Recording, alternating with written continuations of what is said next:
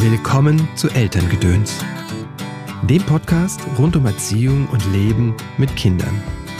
Ja, das ist ja etwas, was ganz viele sofort auf sich beziehen und sagen, okay, ich komme mit dieser Belastung nicht zurecht, deswegen bin ich einfach schlecht. Aber nein, du bist nicht schlecht, du bist toll, ja, sondern es liegt an diesen Rahmenbedingungen, die sind einfach nicht vorher schon nicht familiengerecht gewesen und jetzt halt erst recht nicht. Ja, es ist einfach eine Katastrophe und du bist nicht schuld.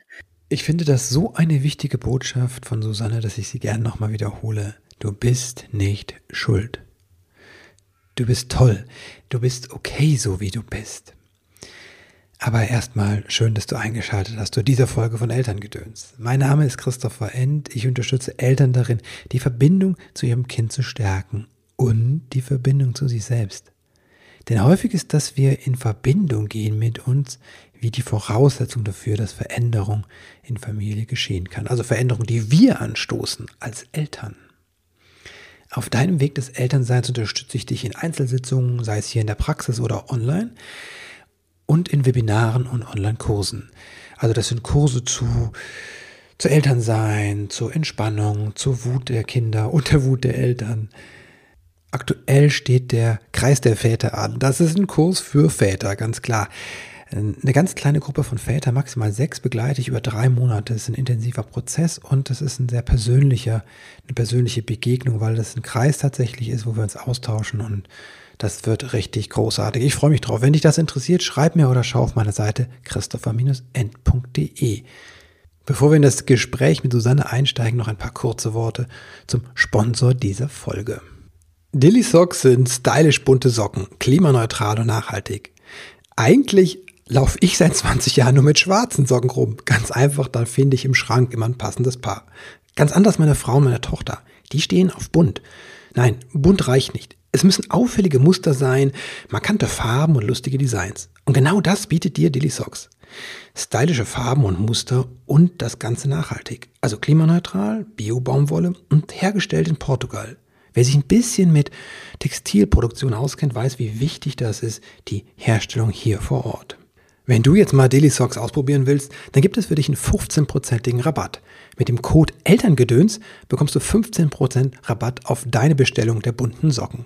Alle Infos dazu und den Link findest du auch in den Show Notes. Übrigens gibt es alle Kindersockendesigns auch für Erwachsene. Das heißt, wenn du mich demnächst mit bunten statt schwarzen Socken rumlaufen siehst, dann weißt du Bescheid. Dann bin ich im Partnerlook mit einem meiner Kinder unterwegs. Jetzt zum Gast unserer heutigen Sendung, Susanne Mirau. Wer Susanne noch nicht kennt, Susanne ist Diplompädagogin, Familienbegleiterin, Autorin mehrerer Spiegel-Bestseller. Ihr neuester heißt New Moms for Rebel Girls unsere Töchter für ein gleichberechtigtes Leben stärken. Wie gesagt, das ist nur der neueste, aktuellste Spiegel-Bestseller. Sie hat auch viele weitere Bücher geschrieben, wie Frei und Unverbogen, Mutter sein und die ganze Geborgen Wachsen-Reihe.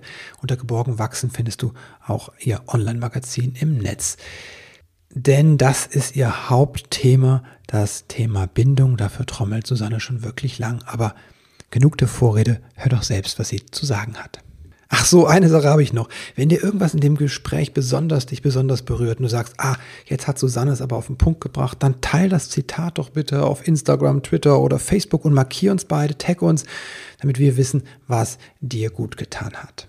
Jetzt aber Vorhang auf für Susanne. Hallo Susanne, herzlich willkommen im Podcast. Schön, dass du da bist. Ja, hallo, ich danke dir für die Einladung.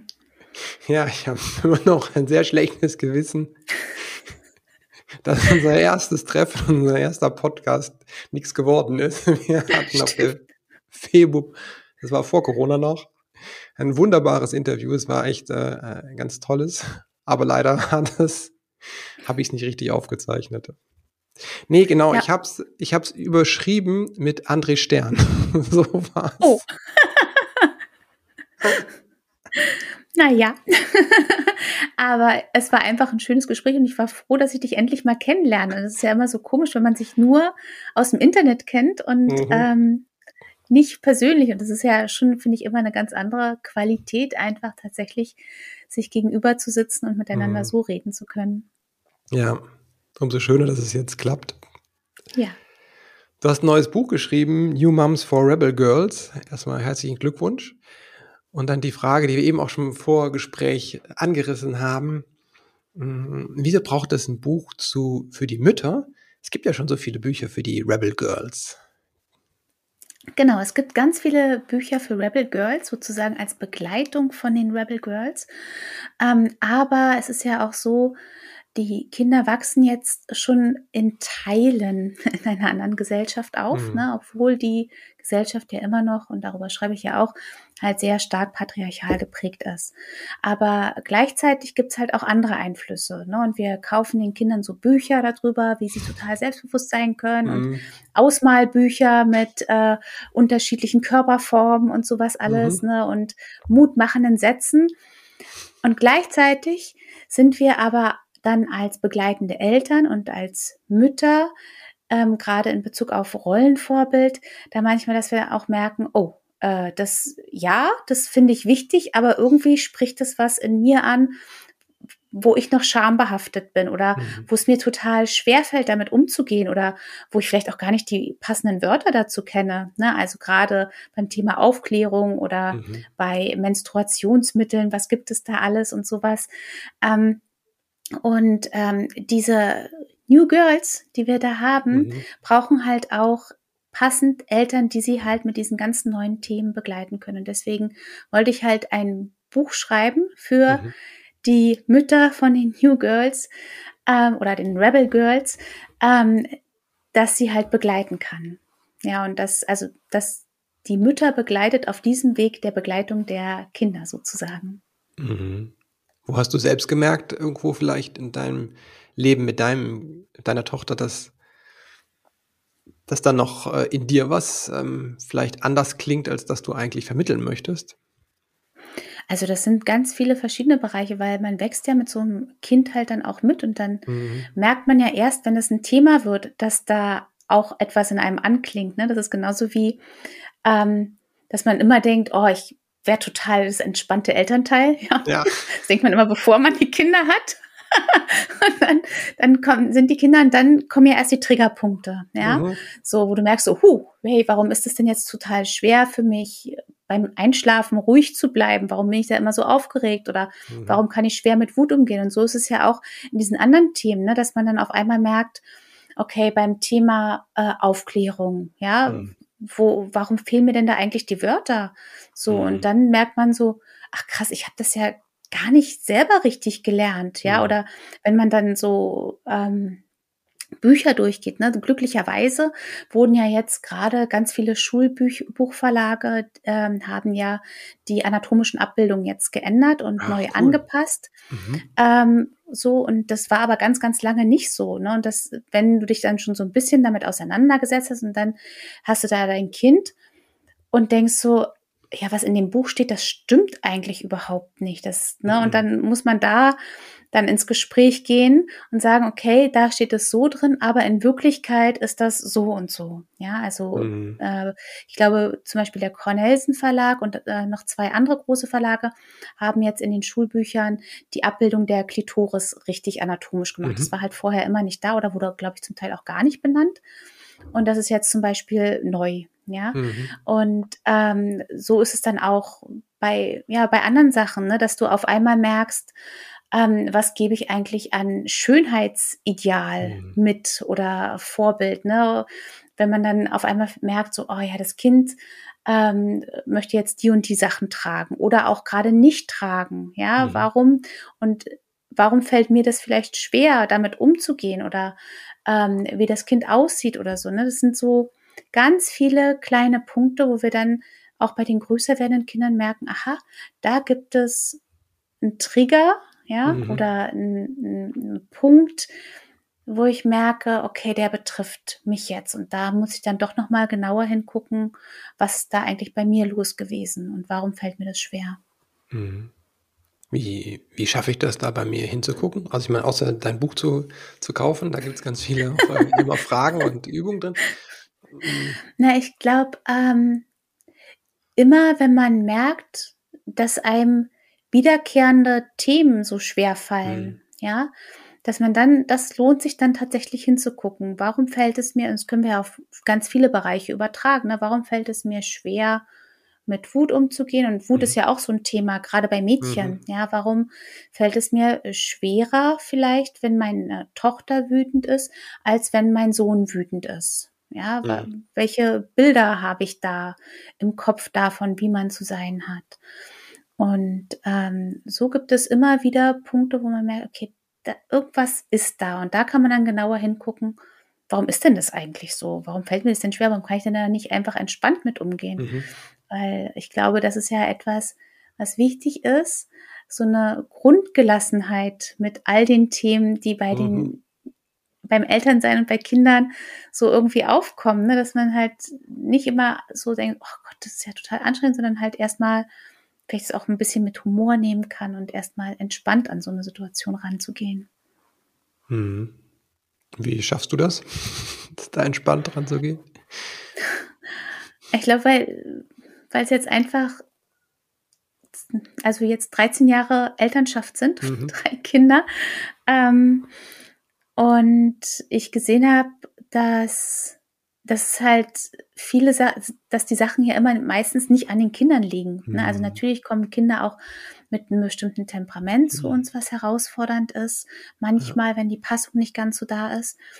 Aber ganz viele Sachen sind wirklich so, dass man immer dahinter schauen kann, ne? Also, so wie Katja Saalfrank das ja auch immer, äh, Mhm. sagt, glaube ich, auf auf sie geht es zurück, dieses „Schau hinter das Verhalten“. Mhm. Ähm, und das ist, glaube ich, wirklich das, was auch 'ne Entspannung reinbringen kann, zu sagen: „Okay, Moment, ich gucke jetzt erst mal, wa warum ist denn das jetzt hier so, ja? Mhm. Warum finde ich das denn jetzt nervig oder anstrengend oder so?“ Und wenn man das verinnerlicht hat, zu sagen: „Ich gucke erst mal, was liegt eigentlich dahinter“, Mhm. finde ich, kann einem das 'ne Entspannung geben, weil man das nicht gleich als Fehler auf irgend 'nen Menschen Mhm. projiziert, sondern erst mal sagt: „Okay, mal überlegen, was ist denn da los?“ Du schreibst ja in deinem Buch auch, ne, also, dass du als du Mutter wurdest von 'ner Tochter, dass das viel mit dir gemacht hat auch und dass du einmal gemerkt hast, es hat was mit dir innen zu tun, auch mit der Welt in dir, aber es hat auch was mit der Welt außen zu tun. Hm, wo fangen wir denn da an oder wo müssten wir denn Veränderungen anfangen? Also, weil das ist so 'ne Frage, die mich manchmal umtreibt und die ich auch im Netz öfters sehe, ne, diese Frage, ähm, mache ich jetzt persönliche Persönlichkeitsveränderung oder werde ich politisch? Ja, ich finde, das ist auch grade jetzt 'ne ziemlich schwierige Frage nach der oder in der Pandemie, Mhm. ja, weil einfach vielen Eltern die Energie fehlt, Richtig. um jetzt zu sagen: „Oh, ich, äh, starte jetzt hier was Politisches oder ich habe noch irgendwie Kraft, um mich zu Mhm. engagieren.“ Und ich glaube, dass es wichtig ist, ähm, dass man da was macht, wo man kann. Ja, also, Mhm. ich finde es auch schwer schwierig, wenn man immer sagt: „Ja, ihr müsst alle jetzt total das und das machen.“ Ja, ich Mhm. bin ja eh kein Fan von „ihr müsst“, so, Mhm. sondern halt zu sagen: „Mach das, was du kannst, was in Mhm. deinem Bereich liegt“, ja? Und wenn das halt ganz kleine Schritte nur sind, ja, Mhm. nur du kaufst beim nächsten Mal 'n Kinderbuch, was 'n bisschen diverser gestaltet ist, Mhm. ja, dann ist das ein Schritt, der Mhm. möglich ist, ja? Und wenn jemand anders aber sagt: „Ich werde jetzt die Rebellion starten und ich Mhm. mache jetzt jeden Donnerstag Demonstrationen für mehr Gleichberechtigung deutschlandweit“, Mhm. dann ist das total super. Mhm. Ähm, und genau richtig. Also, das brauchen wir auch, aber man kann, glaube ich, nicht erwarten, dass alle in der gleichen Weise was machen können. So, Mhm. und jeder sollte einfach da etwas machen, wo's im persönlichen Rahmen liegt. Mhm. Was, ähm wenn's denn politisch werden sollte, was wären denn die, äh mal so 'n kurzer Exkurs, was wären denn so die die Hauptforderungen? Was müsste sich ändern hierzulande, damit das ähm, damit Mädchen auch freier leben können? Also, das sch beschreibst du in deinem Buch ja auch am Anfang einfach, ähm, wie viel Ungerechtigkeit einfach noch da ist. Also, das, äh, finde ich immer wieder sehr bezeichnend, wenn dann hast das, glaube ich, aufgeführt, wie viel gibt's da 'ne weltweite Untersuchung, wie viel weibliche Charaktere vorkommen in Kindersendungen und dann sind das irgendwie 12 oder 30 % sind nur weiblich, ne? Und dabei haben wir ja mehr Frauen oder mehr weiblich gelesene Menschen in der Gesellschaft, ne, 51 zu 49 %, aber in der in der medialen Vermittlung kommen die Frauen selbst in der medialen Vermittlung kommen die schlechter weg. Also, das finde ich schon krass. Ja, und das sind, das sind so viele Bereiche. Also wir haben ja mittlerweile auch so Schlagworte für mhm. all diese Bereiche. Ne? Also wir haben den Gender Data Gap, ähm, ne, haben wir auch gerade erst wieder in der Pandemie gesehen, mhm. dass halt gerade Forschungsdaten für mhm. ähm, Frauen und Mädchen halt zu wenig vorhanden sind oder zu wenig berücksichtigt werden. Ja, dass ähm, da einfach in der Medizin es ja. Unterschiede, Unterschiede gibt und zu wenig Berücksichtigung dafür da ist, dass es halt unterschiedliche, dass Erkrankungen sich in unterschiedlichen Symptomen äußern können, mhm. dass die unterschiedlich behandelt werden müssen mit Medikamenten und so. Mhm. Also wir haben ähm, das, dann haben wir natürlich auch die unterschiedliche Bezahlung, mhm. ähm, dann haben wir das wiederum wirkt sich darauf aus, wie später die Renten sein werden, wie das Armutsrisiko ist. Ähm, wir haben die Ungleichverteilung von, von Care-Arbeit. Mhm. Ähm, auch das in der Pandemie wieder gesteigert und von Welle zu Welle schlimmer geworden mhm. ähm, nach den neuesten Studien. Also wir haben da tatsächlich, äh, das ist das, das Schwierige ist ja, dass, dass wir eigentlich immer denken, ja, also hier in Deutschland, da sind wir doch schon voll gleichberechtigt. Ja, guck doch mal in andere Länder, wie es da aussieht. Ja, genau, zum Beispiel. Ne? Und das ist ja natürlich in anderen Ländern. Ja ist das schlimm und wir müssen uns äh, dafür einsetzen, dass es mhm. anderen Menschen in anderen Ländern halt auch gut geht. Aber es mhm. bedeutet nicht, dass wir hier halt schon am Ende sind. Ja, also hier müssen mhm. wir halt auch total viel noch machen. Ähm, und das ist wichtig, glaube ich, das nicht aus den Augen zu verlieren, dass es tatsächlich noch wirklich viele Bereiche gibt. Ja, auch mhm. wenn wir beim Bildungsthema sind, dass wir halt sehen, ja, die Mädchen sind gut in der Schule, Genau. Oder weiblich das gelesene immer so ein Kinder Vorwurf sind gut ja in der auch dann. Schule. Die sind ja, genau. die holen ja jetzt ja. die Jungs, die fangen mehr genau. an zu studieren und so. Und dann gehen sie aber trotzdem alle in den Care-Bereich. Ja, und mhm. wenn sie dann Kinder bekommen, sind sie trotzdem diejenigen, die halt eher zu Hause bleiben. Ja, und da mhm. müssen wir ja sehen, da, das stimmt doch irgendwas nicht. Wenn wir Personen haben, unabhängig jetzt vom Geschlecht, die hochqualifiziert sind für ihre mhm. Bereiche und dann aber aufgrund von bestimmten Rollenzuschreibungen mhm. ausfallen, das ist doch nicht gut für eine Gesellschaft. So, ne, sondern dass man da halt gucken muss, okay, woran liegt es, wie kann man das aufheben? Mhm.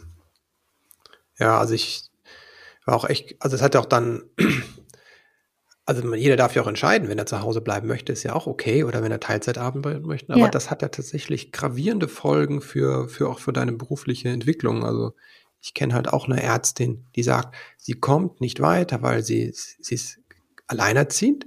Das heißt, sie hat äh, Teilzeit, aber sie kommt in der Klinik damit, ist ganz klar, sie kann nicht aufsteigen in der ärztlichen Hierarchie. Das ist ja. ganz klar ausgeschlossen. Ja. Und ähm, das ist doch krass, ne? Also Wieso? Ja. Ich kann man nicht leiten mit einer halben Stelle oder einer Dreiviertelstelle. Ne? Das ist Käse. Ja, na, für mich war das ja auch ein wesentlicher Grund, als ich mit meinem ersten Kind, also meiner Tochter, mhm.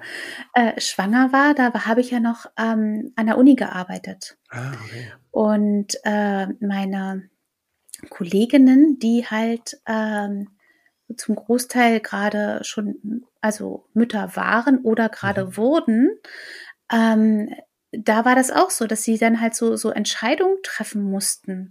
Ja, und äh, wo ich gesagt habe, das, das möchte ich nicht. Mhm. Ja, ich möchte nicht entscheiden müssen, zu sagen, okay, wenn ich jetzt aber die Kinder habe, dann muss ich meine Doktorarbeit, das klappt dann alles nicht mehr. Ja, so, weil du musst ja viel, viel mehr, wenn du halt eine wissenschaftliche Mitarbeiterinnenstelle hast, dann musst du ja trotzdem viel mehr arbeiten, als du eigentlich an, an Stundenumfang mhm. hast, damit du deine Doktorarbeit dann noch schreiben kannst und so. Und dann waren halt auch so verrückte Sachen, so, ja, äh, du bist ja jetzt schwanger, das heißt, du kannst jetzt nicht äh, weiter arbeiten an diesem Projekt in der Führungsposition, weil du könntest ja ausfallen. Mhm. Ähm, deswegen musst du jetzt das Büro räumen und in ein Großraumbüro. Okay. nee, das, das ist echt nicht so, wie ich mir das vorgestellt habe, hm. äh, an Gleichberechtigung, ja, äh, und an Ermöglichung von äh, Karrierechancen für hm. schwanger werdende Personen, ja, das hm. geht einfach so nicht. Ja. Was hast du noch so erfahren vielleicht, wo du sagst, das ist tatsächlich erlebte Ungerechtigkeit, was es auch naja. auf dein Geschlecht so zurückzuführen ist und nicht auf. Ähm, tatsächlich, ich habe mich dann ja äh, selbstständig gemacht, mhm. weil ähm, das für mich so nicht tragbar war, einfach. Mhm. Ähm, und deswegen bin ich da ja dann recht früh sozusagen ausgestiegen mhm. im, in meiner Elternschaft schon aus, aus diesem Modell. Ne? Aber auch dann später, als ich dann mit dem zweiten Kind schwanger war, ähm, war das alles schwierig mit der Schwangerschaft und dann musste ich ins Beschäftigungsverbot und habe dann erfahren von meiner Krankenkasse, ja, im Beschäftigungsverbot, da, mhm. ähm, da können wir jetzt Ihnen auch nicht helfen. Sie sind ja jetzt nicht krank geschrieben oder so. Ähm, da Sie sind ja verheiratet, Ihr Mann kann ja dann jetzt für Sie mitsorgen. Ich so, äh, was? so, das war dann bei Kind 2, hatte ich gerade eine Praxis aufgemacht ähm, und die dann wieder zugemacht, weil ging ja ähm, mhm. auch nicht. So, also das sind schon schon viele Sachen, wo einem äh, Sachen erschwert werden, ja, genauso wie diese ganze Thematik um ähm, um die Betreuung von Kindern, ja, wir mhm. sind ja einfach in einer Gesellschaft, die sich aufgebaut hat äh, rund um Kernfamilien irgendwie, mhm. ja, und die gesagt hat, okay, Familie soll aus Kernfamilie bestehen, das ist ja ein gesellschaftliches Konstrukt, mhm. was ja nicht so sein muss, ja, aber während sich das aufgebaut hat, gibt es gleichzeitig zu wenig Unterstützung, zu wenig Kindergartenplätze oder Krippenplätze dafür, mhm. dass ja erwartet wird, dass die Mütter erwerbstätig dann auch wieder sind. Na, und äh, besonders in Bezug auf die Qualität. Es gibt ja immer diesen Ausbau, diesen quantitativen Ausbau, immer mehr Plätze, mhm. aber halt nicht gleichzeitig einen qualitativen Ausbau von der Betreuung. Dabei auch in Bezug auf ähm, darauf, äh, auf die Erwerbstätigkeit der Eltern ist es ja eigentlich wichtig, dass wir da darauf gucken. Es gibt ja auch so Studien, die mhm. belegen, dass äh, wenn man unzufrieden ist mit der Betreuung des Kindes, ja, oder unsicher ah, okay. ist, dass man dann auch weniger leistungsfähig bei der Arbeit ist. Also okay. Also eigentlich ist es mhm. schon allein aus diesem Grund wichtig, eine gute Betreuung zu haben. Was heißt Aber Qualität natürlich eigen noch? Was ja? heißt qualitative Betreuung noch? Na, dass halt die Kinder gut versorgt sind. Ne? Also mhm. dass halt es einen kleinen ErzieherInnen-Kindschlüssel gibt, ähm, dass auf die Bedürfnisse individuell geachtet werden kann. Und das sind ja auch alles Themen, die haben wir ja einfach nicht. Ne? Also wenn wir ja. uns angucken, Studien wie von der Bertelsmann Stiftung oder so, die äh, darauf gucken, was bräuchten Kinder eigentlich und was mhm. wird momentan irgendwie in den Kitas gelebt. Und daran sind ja nicht die Kitas alleine schuld. So, ne? Mhm. Also das liegt mir da fern zu sagen, äh, ja, die Kitas sind doof oder ErzieherInnen sind doof oder so, sondern es geht um das System, um die Struktur mhm. dahinter. Ja, und da sind wir dann auch gleich wieder äh, bei der Fürsorgearbeit, mhm. zu sagen, es wird halt zu schlecht bezahlt. Ja, es wird halt die Arbeitsbedingungen werden nicht gut hergestellt für diese wirklich anstrengende Arbeit, mhm. Kinder zu begleiten und dann auch in großen Mengen Kinder begleiten zu können, mhm. also viele Kinder, mehrere Kinder. Ähm, und das hat ja auch gleich wieder etwas damit zu tun, Fürsorge, die Aufwertung oder Abwertung äh, von dieser Fürsorgearbeit und dass das eben auch ein immer noch häufig äh, von weiblich gelesenen Personen durchgeführte Arbeit ist. Hm. Also es ist alles, es hängt alles so krass zusammen, so und ist halt ein komplexes Problem. Also ein komplexes Problem. Oben drüber ist das Patriarchat, äh, was halt zu der Abwertung von allen möglichen Sachen geführt hat und eigentlich Eltern permanent den Alltag schwer macht. Ja, nicht nur den Müttern, sondern eigentlich der ganzen Familie. Vielleicht sagst du mal was zu dem Begriff Patriarchat.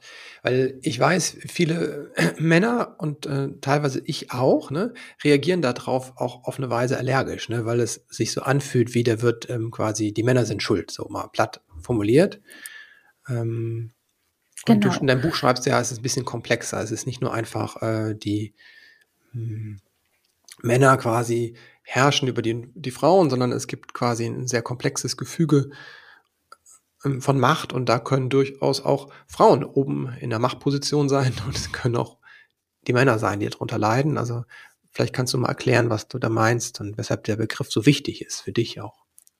Genau, also na Patriarchat ist ja eigentlich die Herrschaft äh, der, der Väter, kann man mhm. so sagen. Ne? Und das muss man jetzt nicht als den Begriff in der Übersetzung so mhm. anschauen, sondern man muss das vielmehr eigentlich geschichtlich anschauen, wie sich das mhm. entwickelt hat. Ne? Und dass sich daraus halt ein ungleiches ähm, Machtverhältnis, wie du es ja schon benannt hast, mhm. entwickelt hat. Ja, in dem insbesondere, aber eben nicht nur ähm, Männer häufig ähm, die machtvolleren Positionen haben. Ne? Und wir können, mhm. wenn wir zurückgehen so ein bisschen, ich beschreibe das auch im Buch ähm, kurz, also eigentlich könnte man darüber ja ein eigenes riesiges mhm. äh, Werk schreiben, ja, die Entwicklung des Patriarchats. Ähm, aber wenn wir halt schauen darauf, wie hat sich das entwickelt, das lässt sich ja gerade an Familien, an der Entstehung oder Entwicklung von Familien zusammenhängen, mhm. lässt sich das halt sehr gut auch mit Einfluss von Religion ähm, nachzeichnen, wie sich das äh, entwickelt hat, dass eben insbesondere die Väter beziehungsweise Männer eine Vorherrschaftsstellung hatten, mhm. beziehungsweise sich daraus eben die wesentlichen Strukturen in unserer Gesellschaft abgeleitet haben, wie zum Beispiel, worüber wir ja eben auch schon gesprochen haben, dass im Bereich Medizin eben mhm. manche ähm, benachteiligt sind. Und ähm, ich finde das auch sehr wichtig, da immer drauf zu schauen, ähm, dass, wie du ja auch schon sagtest, es ist halt ein komplexes System, ja, und nicht nur, okay, alle Männer sind benach äh, bevorteiligt und alle mhm. Frauen sind benachteiligt, sondern es ist ja ein, ein System, in dem es um Diskriminierung geht. Mhm. Ja, und wir sehen ja auch, dass ähm, beispielsweise Studien gibt es, dass es in den USA schwarze Frauen eine höhere Gefahr haben, bei Geburten ähm, zu sterben oder große Komplikationen zu haben. Mhm. Also einmal haben wir halt den Aspekt Frau, gebärende mhm. äh, Person, aber dann kommt eben noch ein weiterer Diskriminierungsfaktor dort mit hinein und das ist eben die, diese anderen Zuschreibungen, die eben da mhm. sind. Ja, über Hautfarbe beispielsweise mhm. oder es können halt auch andere Sachen sein. Ja, ich habe ja ähm, für meine ähm, Ausbildung zur Geburtsvorbereiterin. Da musste ich auch mhm. im Krankenhaus sein und Geburten mit begleiten äh, in Berlin. Und äh, da gab es auch sehr starke Vorbehalte teilweise gegenüber Frauen bestimmter kultureller Herkunft, wie die sich bei der Geburt verhalten. Mhm. Ja, und dass denen dann beispielsweise weniger Schmerzmittel angeboten wurden im Vergleich. Mhm. Ja, das ist total wichtig, dass die da ganz laut sind. Und dann dachte ich so, äh, wie bitte? Kann ja nicht wahr sein. Mhm. Ja, aber also solche Sachen, und das sind halt komplexes, es ist ein komplexes Zusammenwirken von mhm. äh, Diskriminierungsfaktoren, ja. Und mhm. natürlich können eben auch in diesem System Frauen auch eine höhere Position erlangen. Mhm. Ja, aber insgesamt ist es eben so, dass diese ganze Struktur der Gesellschaft mhm. ähm, gestaltet wurde ähm, in so einem androzentrischen Weltbild, mhm. also in einem männlichen Weltbild. Mhm. Weil ich mich manchmal frage, ob es hilfreicher wäre, einen anderen Begriff zu wählen. Weil ich halt einfach sehe, dass einfach alles drunter leidet. Ne? Also klar leiden Frauen ähm, auf eine Weise sind besonders benachteiligt, ne? wie aber auch ähm, Kinder benachteiligt sind, wie aber auch Menschen mit Behinderung benachteiligt sind, Menschen, denen wir eine andere Hautfarbe lesen oder Menschen, die wir als arm lesen, Menschen, die, keine Ahnung was, ne, immer dieses, dieses Einsortieren in Schubladen und es hält, hört ja nicht bei den Menschen auf. Ne? Es geht ja weiter äh, zu der ganzen natürlichen Umwelt, Tiere und Pflanzen. Das ist ja alles, richten wir ja alles schön zugrunde. Ich sehe eigentlich wenig Menschen, die, und selbst die vermeintlich gewinnen, also bei denen sehe ich oft nicht, dass sie jetzt irgendwie besonders sich persönlich weiterentwickelt haben. Ne? Das ist irgendwie, ähm, aus meiner Sicht ist da viel Verlieren drin in diesem Gesellschaftssystem. Deswegen frage ich mich, ob es hilfreich wäre, einen anderen Begriff zu haben, der einfach ähm, mehr Männer oder Väter ins Boot nimmt. Hm. Na, also es gibt ja, also es geht ja um Diskriminierung. Richtig, ja, genau. Das ist ja das, der, der halt. Ober, genau, es geht um Macht und um Diskriminierung und das sind sozusagen die, die Oberthemen. Mhm. Ne? Und natürlich sind ähm, äh, solche Begriffe wie Patriarchat oder Feminismus mhm. sind durch die vergangenen Jahrzehnte an Diskussion ja auch in in ein schlechtes Bild gekommen. Ne? Das, mhm. das, ist ja so, dass man dann gleich denkt, okay, die, die schreibt oder spricht über Patriarchat. Äh, das ist so eine, eine Kampffeministin. Mhm. Ja, und da, da endet dann schon manchmal so eine Diskussion, weil es dann Richtig. gleich auch wieder eine Zuschreibung ist, in eine Schublade mhm. gesteckt zu werden. Genauso wie der Begriff Feminismus an sich ja auch etwas ist, ne? Das wird ja immer verbunden mit irgendwie, ja, und das sind die, die ihre BHs verbrennen mhm. und äh, so. Na, aber äh, Feminismus fand ja auch so in so Wellen statt, mhm. ja, mit unterschiedlichen Schwerpunkten, die halt immer auch wichtig waren. Mhm. Und jetzt mittlerweile sind wir ja da wirklich weit entfernt von irgendwelchen Dogmen im Feminismus, sondern da geht es mhm. ja eher darum, tatsächlich zu sagen, es geht um Gerechtigkeit für alle mhm. Menschen und vor allem, und das ist ja auch so ein wichtiger Punkt, den du gerade angesprochen hast, den Abbau auch von toxisch toxischer Maskulinität, die eben den mhm. Männern ja auch so dolle schadet. Ne? Mhm. Also dieses ganze ähm, Aussparen von ja, Gefühlsbereichen, ja, und Sanftheit und Fürsorge, was ja immer noch auch in der Gesellschaft mit drin ist. Ja, das ist ja mhm. die, die andere Seite, negative Seite des Patriarchats, zu ja. sagen, ja, für den Machterhalt, da musst du aber ähm, da musst du aber immer hart sein. durchsetzungsfähig sein, hart sein, genau. genau. Ähm, nicht weinen, äh, keine mhm. Schwäche zeigen. Ne? Und aber wir wissen ja auch aus den Studien, wie negativ das ist, dass das mhm. halt sich darauf auswirkt, dass man, dass Männer weniger Gesundheitsleistungen in Anspruch mhm. nehmen, ne? weniger zu Vorsorgeuntersuchungen gehen, früher sterben, weniger äh, offen sind für ähm, psychotherapeutische Begleitung mhm. und sowas alles. Ne? Das ist ja total ungesund. Ja, und mhm. darum geht es eigentlich zu sagen, generell diese, diese, diese Zuschreibung abzuschaffen und zu sagen, mhm. wir müssen Menschen gerecht behandeln, so mhm. bedürfnisorientiert, ja, und zu sehen, dass halt all diese Gefühle bei allen Menschen da sind und angemessen begleitet werden müssen. Das ist so wie ich finde frei und unverbogen für Erwachsene. also dass man halt Ganz einfach da, da offen ja. Ähm, ne, das, das ist wichtig, ja, für, für hm. psychische Gesundheit ist es wichtig, hm. dass wir diese Rollenzuschreibung einfach überwinden. Wie schaffen wir das? Also, wenn wir bei uns anfangen in der Familie.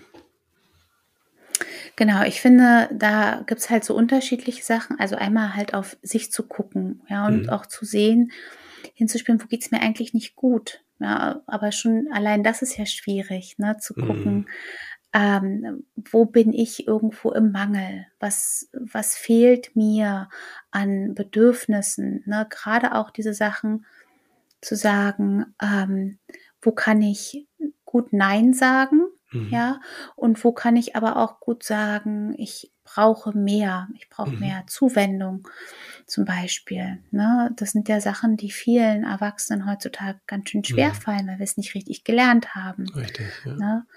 Und das sind ja, finde ich, schon auch genau in diesem Problembereich, ne, dass halt oft Frauen nicht Nein sagen können. Mhm und dass oft Männer eben diese Weichheit nicht zulassen können, mhm. zu sagen, oh, mir geht's schlecht, ich muss mich jetzt bei dir anlehnen, ich muss mich mhm. einkuscheln, ich brauche Fürsorge. Mhm. Na?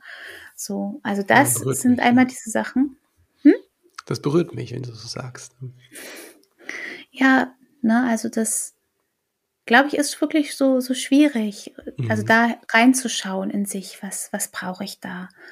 Ne, und dann auf der anderen Seite halt den Kindern das zu ermöglichen, mhm. ne, dass man loslässt von der Vorstellung, wie hat mein Kind zu sein, mhm. weil irgendwas auch immer, ja, mhm. ähm, weil ich es irgendeinem Geschlecht zugewiesen habe oder äh, weil es äh, so sein soll, weil irgendwelche Menschen das erwarten, sondern halt da auch immer wieder drauf zu gucken, was braucht eigentlich das Kind? Wer ist dieses Kind? Und zwar nicht, wer ist es im Sinne von, welches Geschlecht hat es, sondern mhm. wer ist es innen drin, ja, so mhm. als Mensch. So, und dann da passend zu begleiten. Und dann haben wir diese individuellen Ebenen und dann mhm. muss ja die individuellen Ebenen kommen ja in der Familie auch zusammen, dass man halt sehen muss, mhm. ich kümmere mich um mich und wie kümmern wir uns zusammen um uns? Auch wie gehen wir mhm. miteinander um? Haben wir da bestimmte Zuweisungen, die nicht sein müssen, ja? Dass man mhm. denkt, okay, eine Person, ne, was ja gerade Patricia immer mit, mit, mit dem Mental Load-Thema mhm. so hervorhebt, ne, zu sagen, das, das muss nicht sein, dass es auf einer Person insbesondere rot, sondern es ist wichtig, mhm. dass es aufgeteilt ist. Oder wie gehen wir in Konflikten miteinander um? Ne? Mhm. Konflikte sind ja auch ganz oft Machtthemen. Mhm. Ne? So. Und warum ist es so wichtig, dass sich eine Person durchsetzt? Oder ist es nicht viel wichtiger, das konstruktiv zu lösen? Ja, dass man merkt, es geht in einem, in einer Beziehung, in einem zwischenmenschlichen Konflikt nicht um Macht. Wer mhm weiß es besser oder wer hat ähm, die Entscheidungsgewalt in dieser Familie, sondern es geht darum, dass wir einen Weg finden, der für alle gut ist. Mhm. So. Wie macht ihr das bei euch? Weil ich glaube, das ist so wesentlich, diese Partner Paarbeziehung ähm, anders zu leben und das ist so herausfordernd, weil wir auch das ja nicht gelernt haben in der Regel, sondern ja. wir haben von unseren Eltern ein anderes Bild mitbekommen. Was macht ja. ihr vielleicht anders als eure Eltern in der Paarbeziehung? Wir reden total viel. Okay, also wow. wir reden ständig einfach über alles. Ähm, und, und ich glaube, das ist wirklich wichtig, mhm. da halt mit so einer Offenheit, hm, die ja auch Verletzlichkeit mit sich bringt. Ne, mhm. natürlich mhm. bringt es Verletzlichkeit mit sich, zu sagen, mir geht's nicht gut oder ich schaffe mhm. das nicht. Ja, weil natürlich in unseren Köpfen dann immer drin ist, dieses, wenn ich was nicht schaffe, dann bin ich nicht viel wert oder so. Krass, ne? Ja, da sind wir ja auch in dieser Leistungsgesellschaft. Das ist so krass, ähm, ne? Ja. Na, und mhm.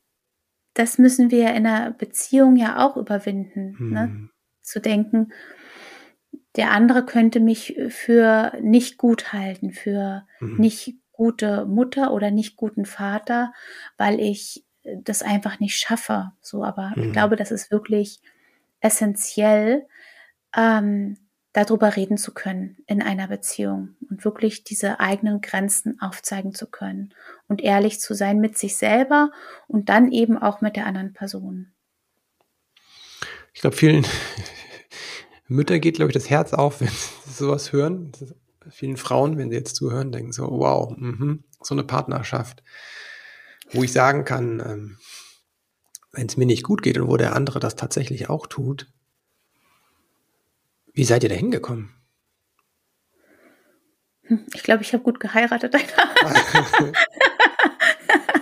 Nein, also ähm, ich glaube, wir sind da ähm, also tatsächlich auch liegt es natürlich auch daran, wie man selber aufgewachsen ist mhm. oder wie man Sachen schon, ähm, ich würde sagen, ich bin jetzt nicht, äh, nicht konfliktfrei aufgewachsen und mhm. ähm, habe tatsächlich viele, äh, einen schweren Rucksack, den ich trage. Okay.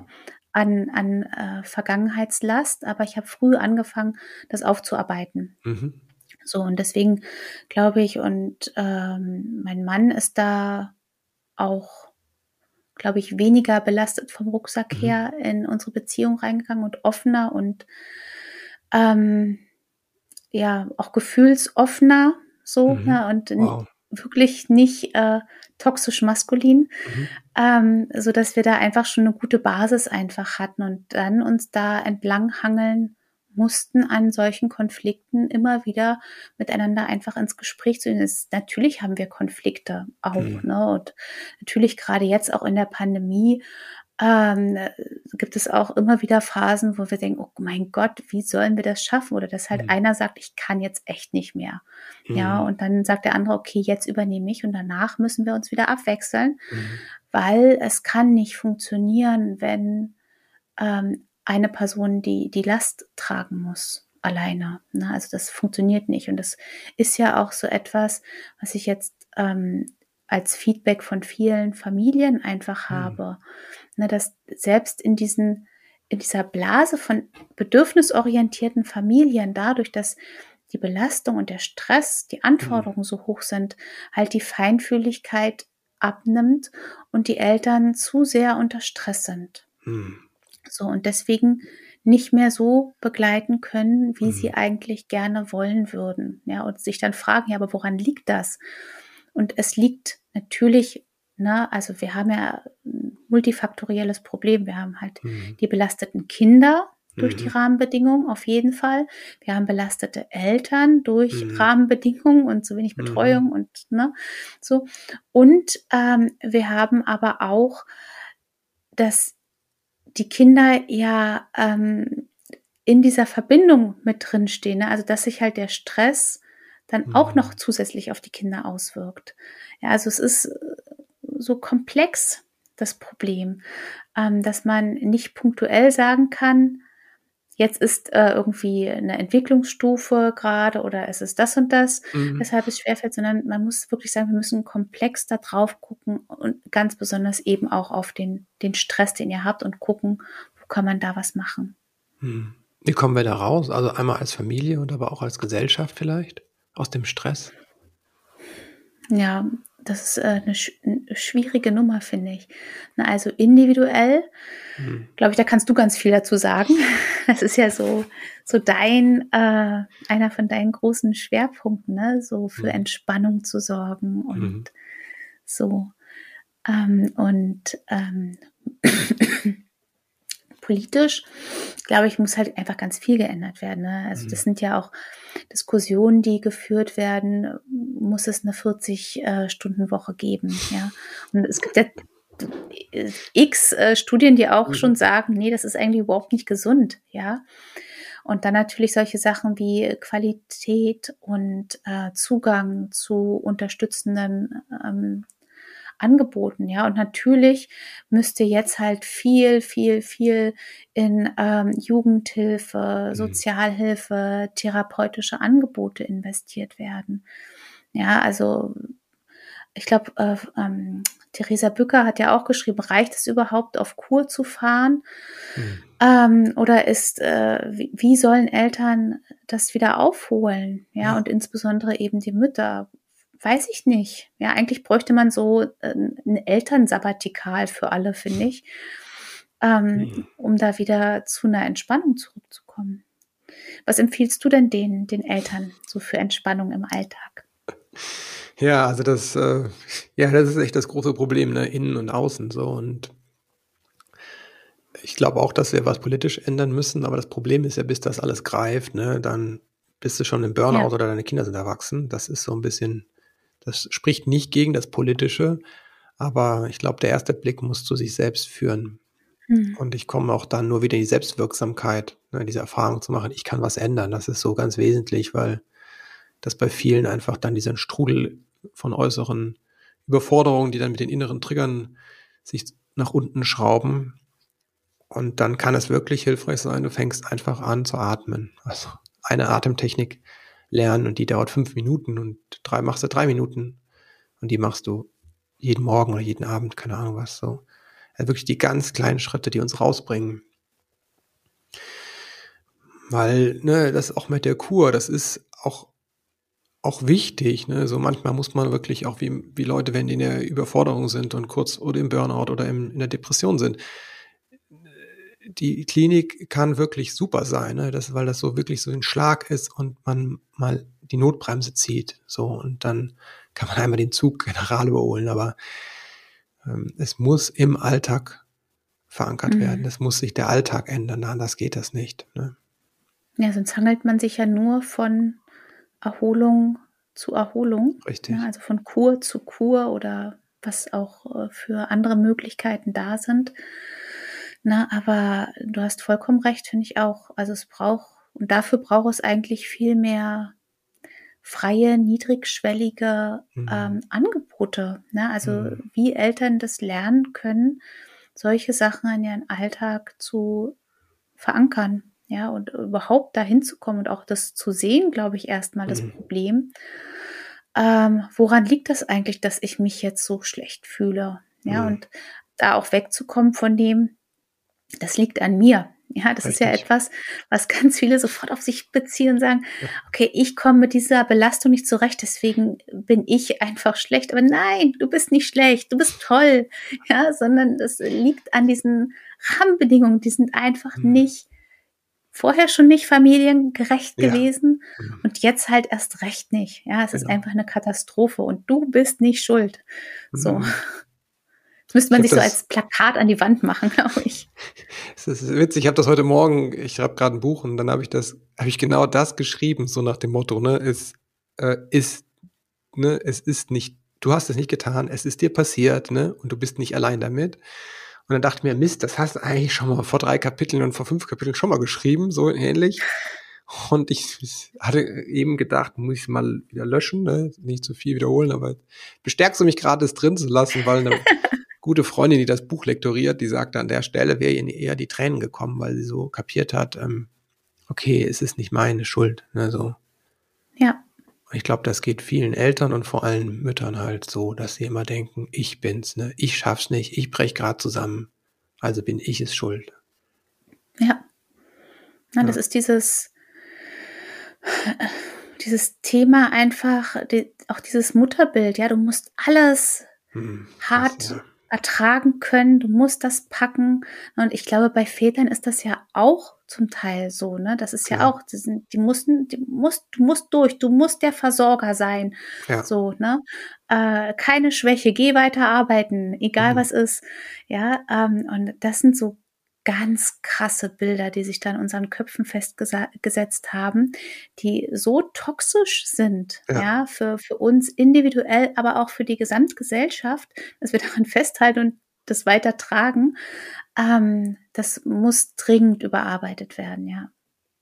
Ja, kam vorhin auch schon diese, dieser Spruch, der Indianer kennt keinen Schmerz in den Sinn, wo ich mir auch dachte, was für ein Bullshit, ne? Also ich meine, die haben so eine wunderbare Kreiskultur, ähm, so eine wunderbare Arbeit im Kreis gehabt. Ne? Da haben die ähm, in den ganzen indigenen Völkern sitzen die Männer zusammen und da sitzen die Frauen zusammen und sitzen gemeinsam zusammen und da wird sehr tief geteilt. Ne? Also von wegen kennt kein Schmerz. Die haben, ähm, die haben ihr Herz offengelegt und, äh, und aus dieser Verletzlichkeit ja eine Stärke gezogen. Und da ist bei mir eine ganz große Sehnsucht nach, dass das auch Männer wieder lernen können. Also ich sage immer, ja, wenn, Mhm. Ein fieser, ähm, auf, auf verschiedenen Ebenen falscher Spruch. Ne? Also äh, es ist eine rassistische Auslegung.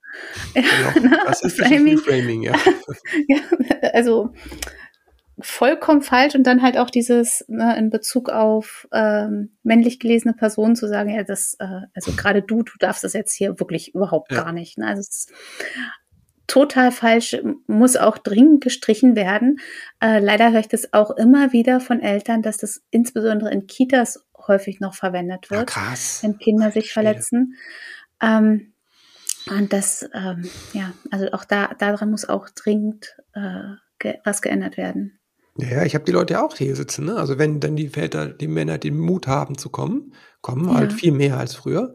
Und dann sitzt, sitzt du hier als Mann und ich war da auch schon und du hast keinen Zugang zu einem bestimmten Gefühl. Mhm. Also bestimmte Gefühle sind gelebt, aber Traurigkeit, Hilflosigkeit, ne, das kann, Mitgefühl kann dann überhaupt nicht gespürt werden, ja. Was für eine große Scheiße. Ja. Und dann klappt es mit der Beziehung nicht, ne, weil die Frau sich nicht gefühlt fühlt, ne, so. Ja, ist verständlich. Und dann, ähm, ja. ja, der ist kalt. Ja, ja, klar. Wenn du nicht an das ja, Mitgefühl drankommst. Ja, da habe ich ein ganz spannendes Buch auch gelesen von Carlotta Welding über ähm, äh, Gefühle und äh, diese Erkrankung von Gefühlskälte, beziehungsweise mhm. dass man Gefühle gar nicht mehr ähm, spüren kann. Mhm. Das ist super spannend. Die hat da ihre Doktorarbeit darüber geschrieben. Ähm, und mir fällt leider der das Fachwort, das war so ein ganz mhm. kompliziertes, mhm. das fällt mir leider gerade nicht ein. Das heißt, es ist super spannend, ja, mhm. also wie das aber auch ähm, wieder überwunden werden kann. Ne? Also ah, wie super. man, sie beschreibt das auch, wie man da wieder zurückkommen kann durch therapeutische mhm. Angebote in dieses Fühlen, ja. Und ich finde, das ist ganz wichtig, was du da gerade angesprochen hast, dieses, äh, sie haben kein Mitgefühl, ne? Und das haben wir vorhin angesprochen, mhm. dieses zu fühlen, ich bin überlastet. Ne? Und das Mhm. braucht natürlich vom Gegenüber dann ein Mitfühlen zu sagen, Mhm.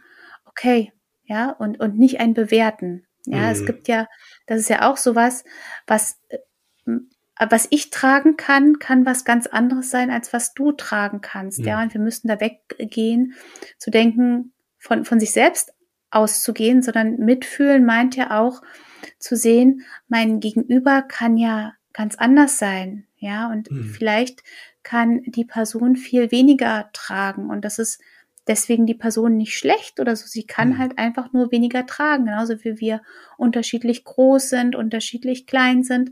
Ne? Und die psychische Lasten, die wir tragen können und Stressverarbeitung und so, ist halt auch höchst individuell. Und das liegt auch wieder nicht an uns. Ne? Also auch da, Ne, wenn wir auf Epigenetik gucken und so Stressverarbeitung, die Wirkungen von Traumata und so, Mhm. na, da zu sehen, wir haben da einfach unterschiedliche Möglichkeiten.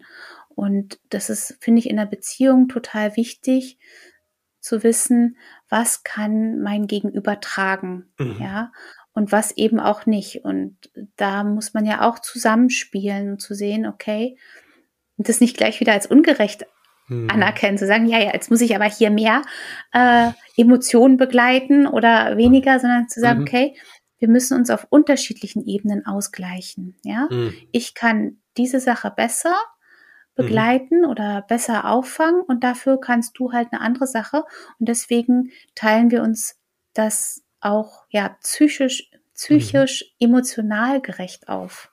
Mhm. Ja, schön. Oh, Susanne, ich könnte noch stundenlang mit dir weiter quatschen. ja, ich auch. Ähm, danke dir erstmal ähm, für das Interview.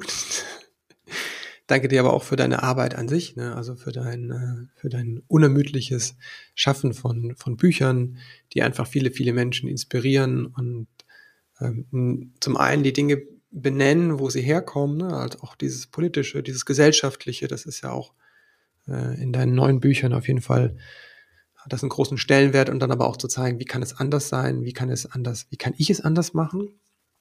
Dafür ein ganz großes Dankeschön an dieser Stelle.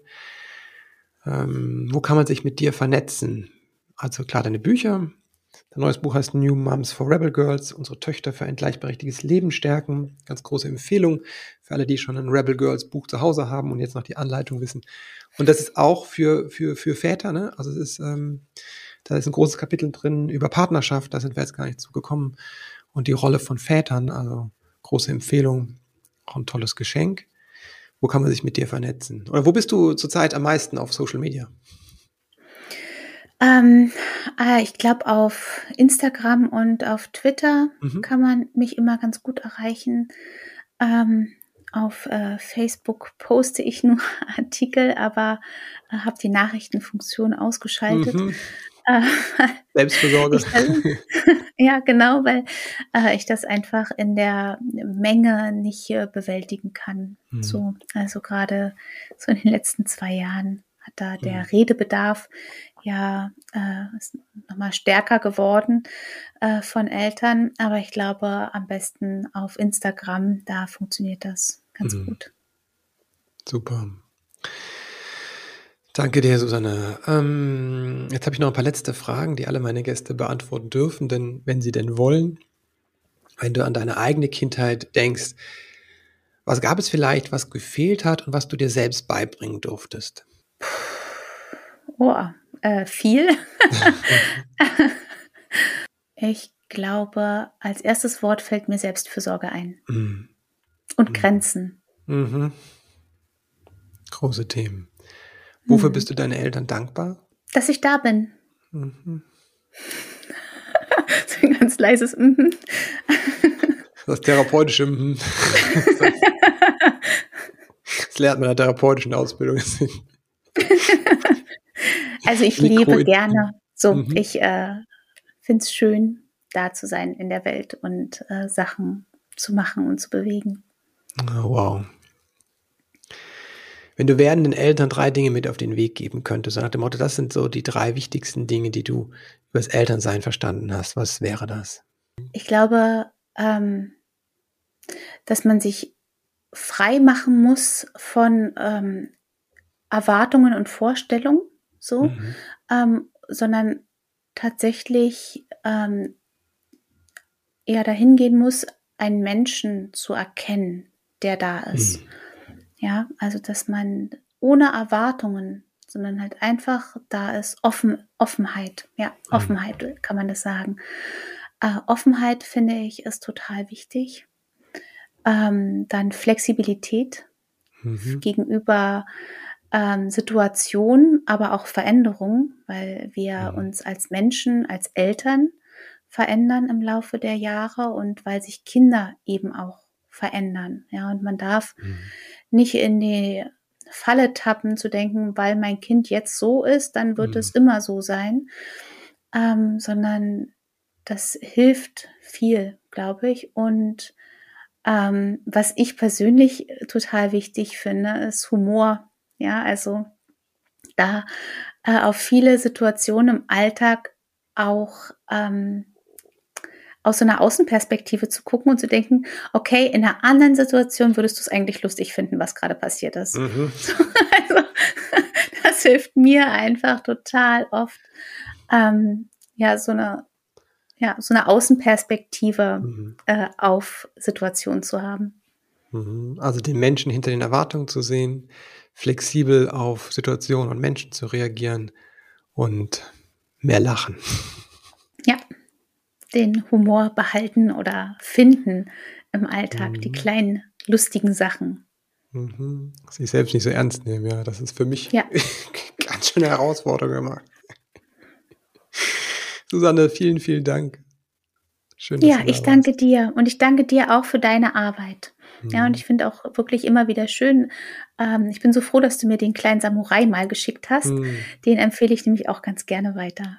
Oh, danke dir. Das freut mich. Mann, bin ich froh, dass diese Folge im Kasten ist und online. Vor zweieinhalb Jahren habe ich ein Gespräch, ein wunderbares Interview mit Susanne geführt und dann habe ich das überschrieben. Hab ich mich geärgert. Jetzt ist diese Folge raus. Ich bin total glücklich. Wenn du auch glücklich bist, wenn diese Folge dir irgendwas gegeben hat, dann eine große Bitte an dich. Tu mir den Gefallen und teil die Folge. Teil sie mit Freunden, teil sie auf Twitter, auf Instagram, wo immer du bist. Du tust uns allen einen riesen Gefallen, weil es immer noch viele Menschen gibt, die einfach mit dem Thema Bindung noch nicht genug ähm, anfangen können. Und da braucht es einfach Wissen und Inspiration. Wenn du selbst sagst, oh, ein bisschen Wissen, Input oder ein bisschen Inspiration oder Motivation, das täte mir richtig gut, dann sind vielleicht meine Webinare was für dich. Die heißen bei mir Meisterklassen und finden so ein bis dreimal im Monat statt.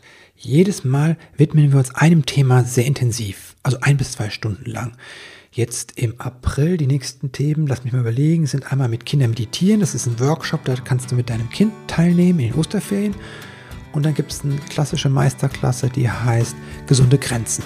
Alle Infos dazu findest du auf meiner Seite christopher-end.de. Und jetzt möchte ich dir Danke sagen, dass du eingeschaltet hast, denn es zeigt mir einfach, wie wichtig dir die Verbindung zu deinem Kind ist und dass du bereit bist, diese Veränderung zu leben und weiterzutragen. Gemeinsam können wir viel verändern.